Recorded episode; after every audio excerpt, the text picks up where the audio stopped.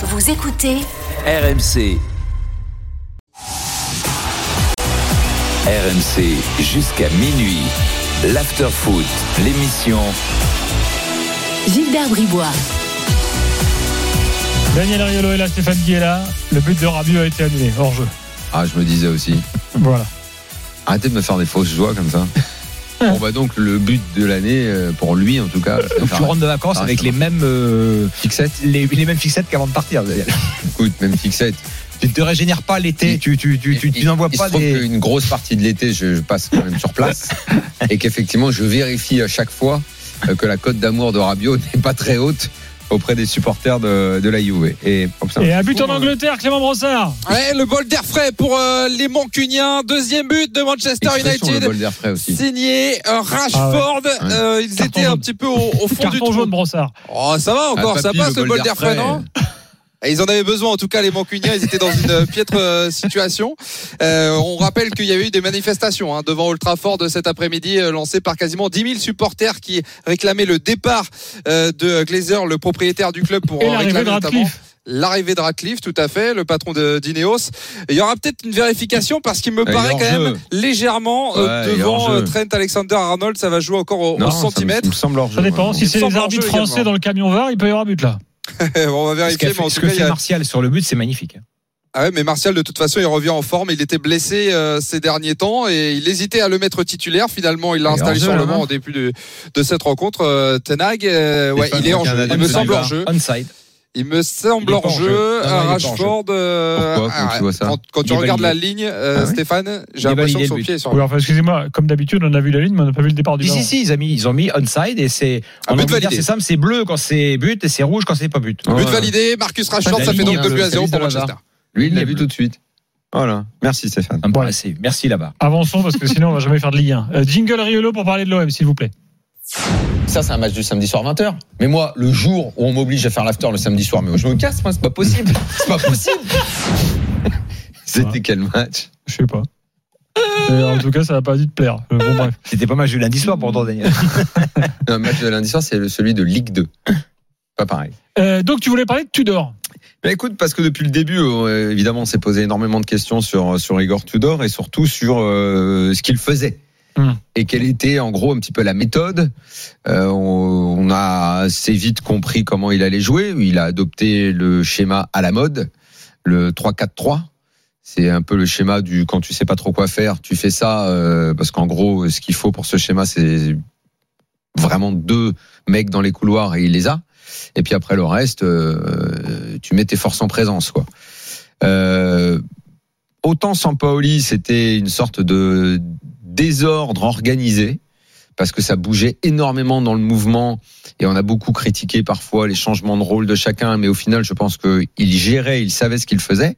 Mais Tudor sur la préparation et le début, ah, je sais pas si beaucoup de monde avait réellement compris ce qu'il voulait faire. J'ai pas forcément compris ce qu'il a fait euh, samedi soir. Mais le match m'a tellement emballé que finalement, et c'était l'objet euh, de mon avis ce soir, si c'est ça, Tudor, je prends. Parce qu'il y avait à peu près la même chose que dans les matchs de Sampaoli, finalement, une sorte de folie qui s'est emparée du vélodrome. Honnêtement, je pense que le match, ils peuvent le perdre en prenant trois contre euh, si les Nantais les jouent un petit peu mieux. Et je pense que ça met un gros coup sur la tête des Marseillais. Et ça, ils passent une, une sale semaine à être critiqués, où on dit que Tudor arrive pas à gérer, et on se demande pourquoi Payet a pas démarré, pourquoi il est plus titulaire dans cette équipe. Bref, il peut se taper un gros mal de tête pendant toute la semaine. Et au lieu de ça, à 10 contre 11, il va gagner le match sur un but en plus un peu particulier, but contre son camp. Donc cette espèce, ouais, il faut l'appeler bordel parce que ça ressemblait à ça à un moment tellement les lignes étaient distendues. Euh, S'il y a un schéma tactique, euh, honnêtement, qu'on me l'explique parce que c'était tellement le foutoir qu'on comprenait plus rien. Mais je me suis éclaté. J'ai trouvé ça formidable. Je sais pas si ça peut passer tout le temps comme ça. Et je sais pas si Tudor, qui est totalement imbibé de culture italienne, va beaucoup aimer la façon dont ça s'est passé. Toujours est-il qu'il en est aujourd'hui, bah donc à 7 points, c'est ça Et que c'est un bon début de saison pour l'OM, euh, qu'il va enchaîner maintenant, qu'il a l'air d'avoir fait ses choix, que si, sur le modèle de ce qui s'est passé samedi, bon, bah Payet n'est plus titulaire, reste le chouchou quand même du Vélodrome et joue à chaque fois 20 minutes, une demi-heure, mais que quand il rentre, il le prend bien parce que avec Payet, Oui, c'est ça. ce que j'allais te dire. Avec Payet, Attends qu'il pousse sa gueulante. Avec, avec si Payet- jamais c'est le cas. avec Payet, c'est ça surtout. C'est comment il prend les choses et comment. Si lui, il Combien de temps va-t-il lui, tenir il en est dans l'affect. Mais s'il accepte ce rôle-là de chouchou du public, Joker, qui quand il rentre, ouais, acclamation, machin.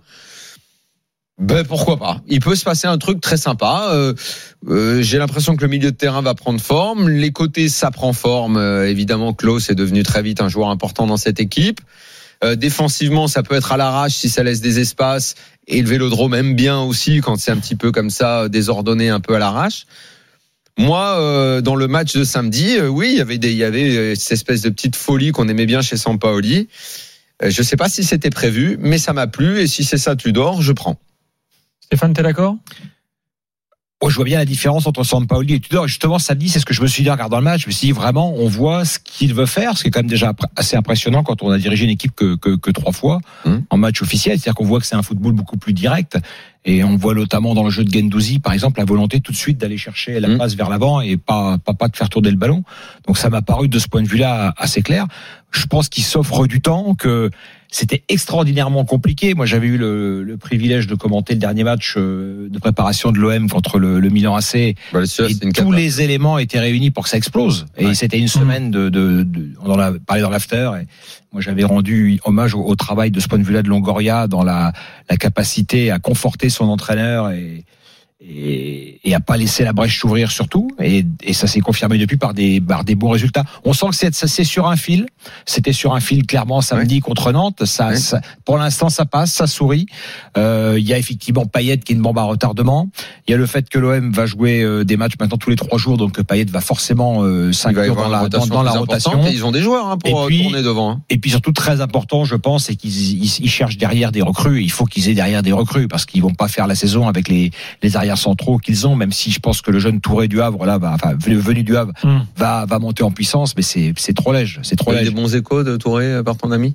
J'ai au Havre évidemment, non, mais j'ai surtout vu jouer, j'ai vu s'entraîner et je- j'avais détecté beaucoup de qualités chez lui. Voilà, la- l'actu mercato, c'est plus devant après, que c'est un derrière. joueur- hein, C'est un joueur de Marseille. 19 ans, hein, Daniel, qui va pas, c'est pas lui qui va révolutionner sûr, l'OM cette année. Évidemment, et si on refait Oui, le mais- coup d'attendre de lui que ce soit un patron Voilà, à 19 voilà. ans. Non, non. Oui, mais devant, devant, je comprends pas trop. Parce Non, mais- parce même que s'ils la Juve s'intéresse toujours à Milik, là. mais même Derrière, ils disent qu'ils veulent, ils monde. veulent Bailly. Par exemple, J'entends, j'entends dire qu'ils veulent Bailly.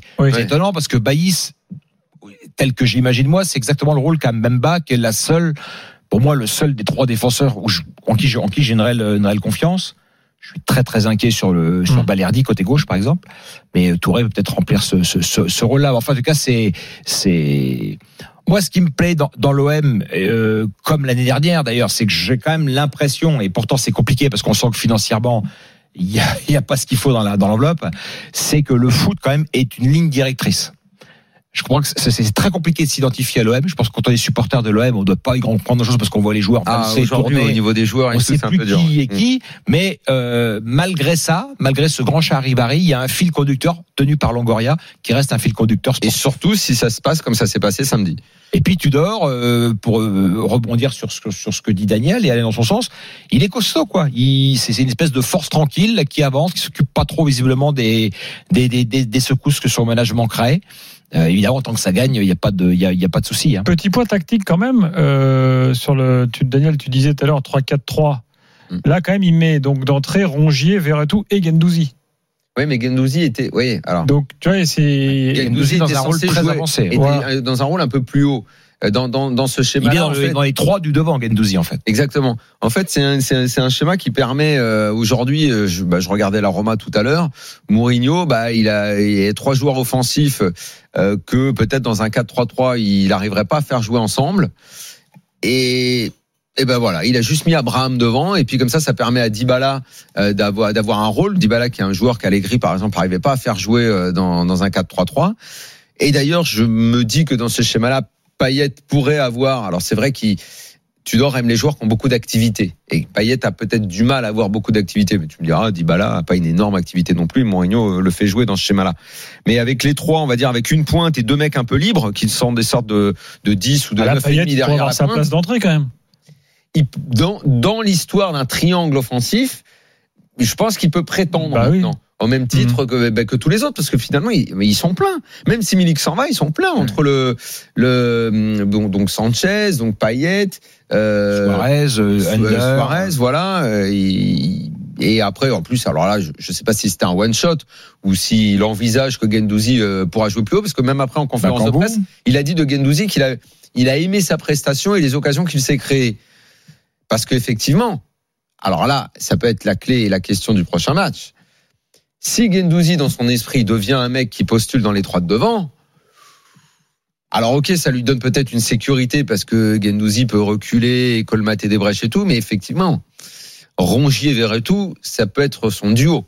Sachant que Klaus et enfin dans ce schéma-là, les couloirs sont les mecs, euh, t'es obligé de jouer avec, un peu comme au PSG. quoi. plus, ils ont- Maintenant, il faut que ce soit euh, Nuno Mendes, Hakimi et, et, et s'ils peuvent pas jouer, leur remplaçant. À partir du moment où tu optes pour ce schéma. Mais alors donc, il y a plus de place pour Gendouzi. S'il veut miser à fond sur euh, Verretou Rongier. Et dans ce cas-là, Gendouzi devient peut-être un mec à mettre dans le triangle de devant. Là, ça va prendre des places. Là, ça va se bousculer quand même euh, devant là. hein. J'ai- Il y a un truc que j'ai pas. Pourquoi t'as parlé de Nuno Mendes et Hakimi là? Pour dire que dans le 3-4-3, euh, en fait, t'as l'impression que euh, de façon inamovible, c'est ce qui compte le plus, c'est les deux mecs dans le Oui. couloir, Donc Tavares et Klaus là, à Marseille en l'occurrence. en l'occurrence. Mais ils sont vite, en- ils sont quand même vite en danger, l'OM. C'est ce qu'on a aussi constaté Ah, de leur premier match de la saison. très compact Et comme donc, bloc. hein. euh, voilà, c'est ça, ça, ça, ça tient, hein, Phil, pour l'instant. Mais ça tient. Euh, Naïm est là au 32-16, euh, supporter de l'OM. Bonsoir. tient. Et puis, et puis, pardon, euh, le- les, les- ces résultats-là, ils permettent à Tudor de gagner la confiance dans l'environnement, ce qui n'était pas le cas, Mm. et de gagner aussi la confiance de ses joueurs qui voient qu'en appliquant pour l'instant Mm. son schéma, ça gagne.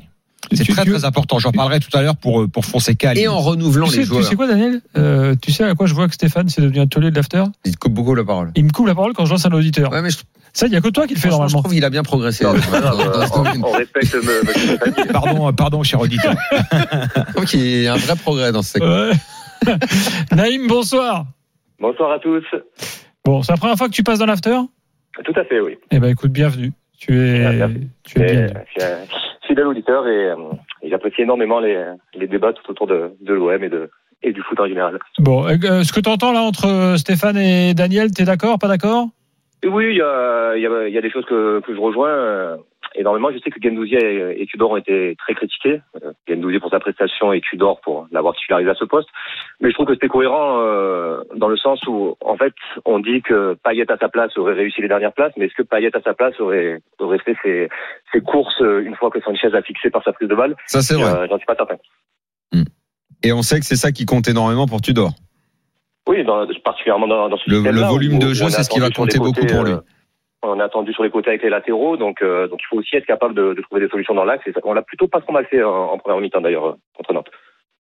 Alexis Sanchez, on en pense quoi là? Bah, il fait un match qui est plutôt pas mal.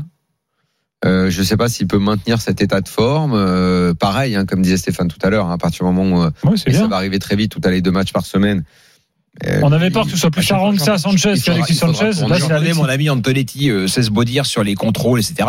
Oui, euh, enfin c'est c'est c'est c'est un joueur de classe évidemment Sanchez. Ah, il a sorti la passe Ligue des Champions, Antonetti Non, c'est lui qui avait inventé le concept, Non, avec rappelle-toi. Et sa capacité à tenir le ballon, à trouver les bonnes passes, etc. Après, il s'est quand même assez vite éteint, ce qui est aussi normal. quoi. C'est un joueur qui a besoin de, qui a besoin de- d'enchaîner. Oui, mais tu sais, alors c'est ça aussi, c'est un nouveau concept. Il y a le schéma à la mode et il y a une nouvelle idée maintenant, c'est le joueur 60 minutes.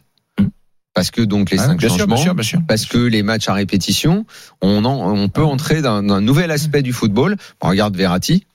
Il l'était, il n'était pas Ah, Payet. Payet, Sanchez vont se partager ce temps-là normalement. Verratti n'était pas un joueur officiellement 60 minutes, c'était officieusement. Il pourrait devenir officiellement un joueur 60 minutes avec- euh, parce que depuis le début c'est ça va être c'est comme ça là, avec Renato Sanchez qui prend sa place et effectivement tu peux avoir un joueur 30 minutes Payet. Comme tu as cinq changements maintenant, Ouais. ça te laisse quand même une, une- beaucoup d'espace pour faire ce genre de choses là. Et tu renouvelles l'équipe et pour un mec comme Tudor qui a besoin sans arrêt du volume de jeu, du volume de jeu, du volume de jeu, bah vas-y Payet, donne tout pendant 30 minutes avec ta qualité de passe et, euh, et, ta, et ta- et ta finition. Bah voilà, mais après il faut que Payet accepte cette nouvelle donnée. Naïm, un truc à rajouter? Euh, bah, c'est c'est un point, euh, ces cinq changements sur lesquels euh, on peut constater que Tudor semble supérieur à Sampaoli. C'est-à-dire qu'il les fait systématiquement et ils ont eu un impact. Euh, L'an dernier, l'un des points faibles, je pense, de, de Sampaoli, ça a été son incapacité à faire changer le cours d'un match par, par ces changements. Et euh, bah là, que ce soit contre Reims ou contre Nantes, les, les changements de, de Tudor ont réellement apporté quelque chose. Puis même dans la gestion globale de l'effectif, je pense que c'est important. Ça permet de, de garder les joueurs concernés. Et, et ça, ça a été, je pense, un, des défauts de, de Sampaoli.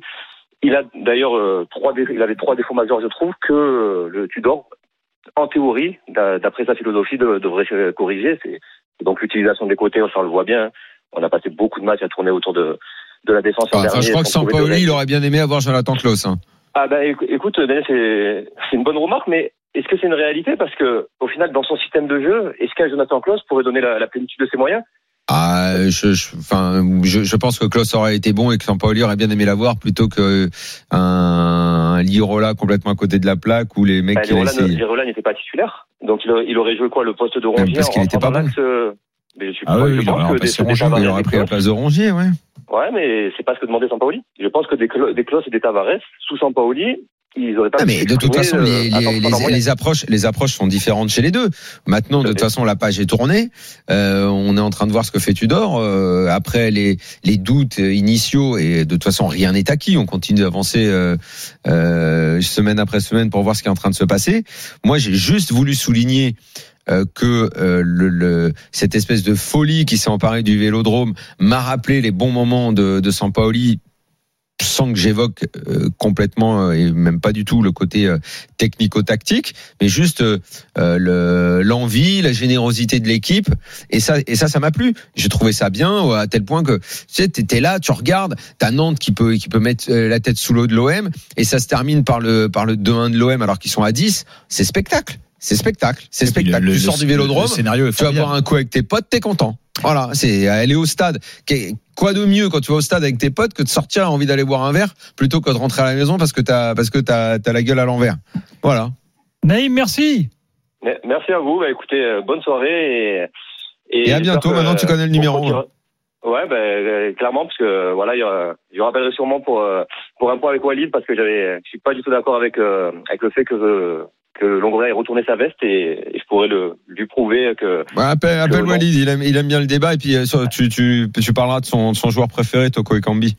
ouais, avec plaisir. Ouais. Bah, en tout cas, un grand merci à vous et espérons qu'on qu'on vive une belle saison.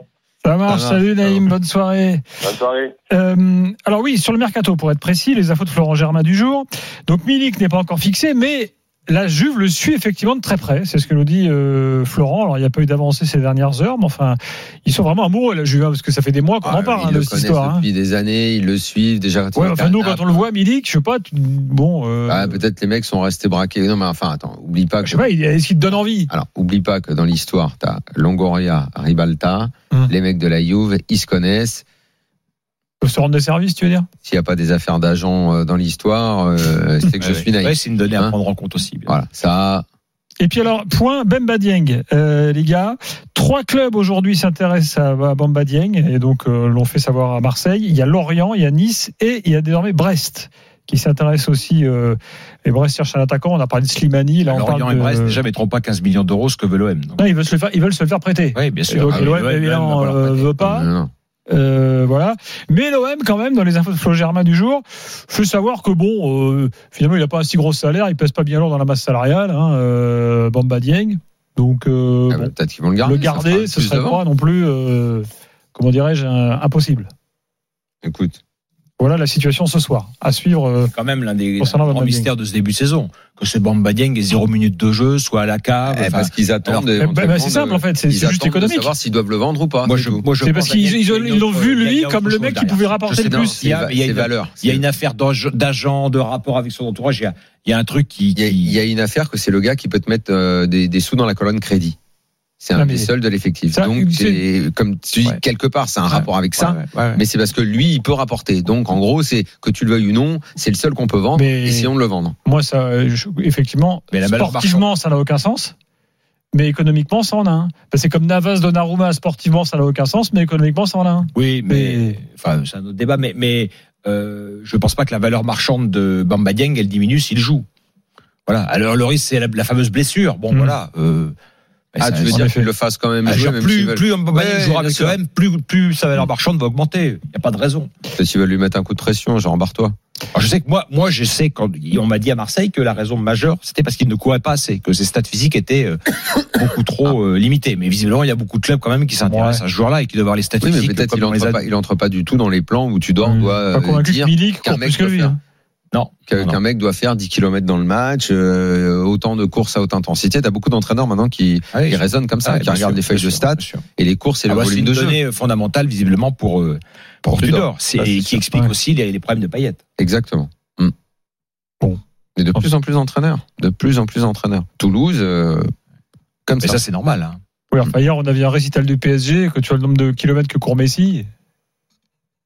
Oui, Et ça, on en reparlera c'est- plus tard. euh, C'est la contre le contre-exemple. euh, Voilà. Oui, mais ça, c'est Ouais. le problème, c'est que le PSG n'entre euh, toujours pas en réflexion football avant le mois de mars.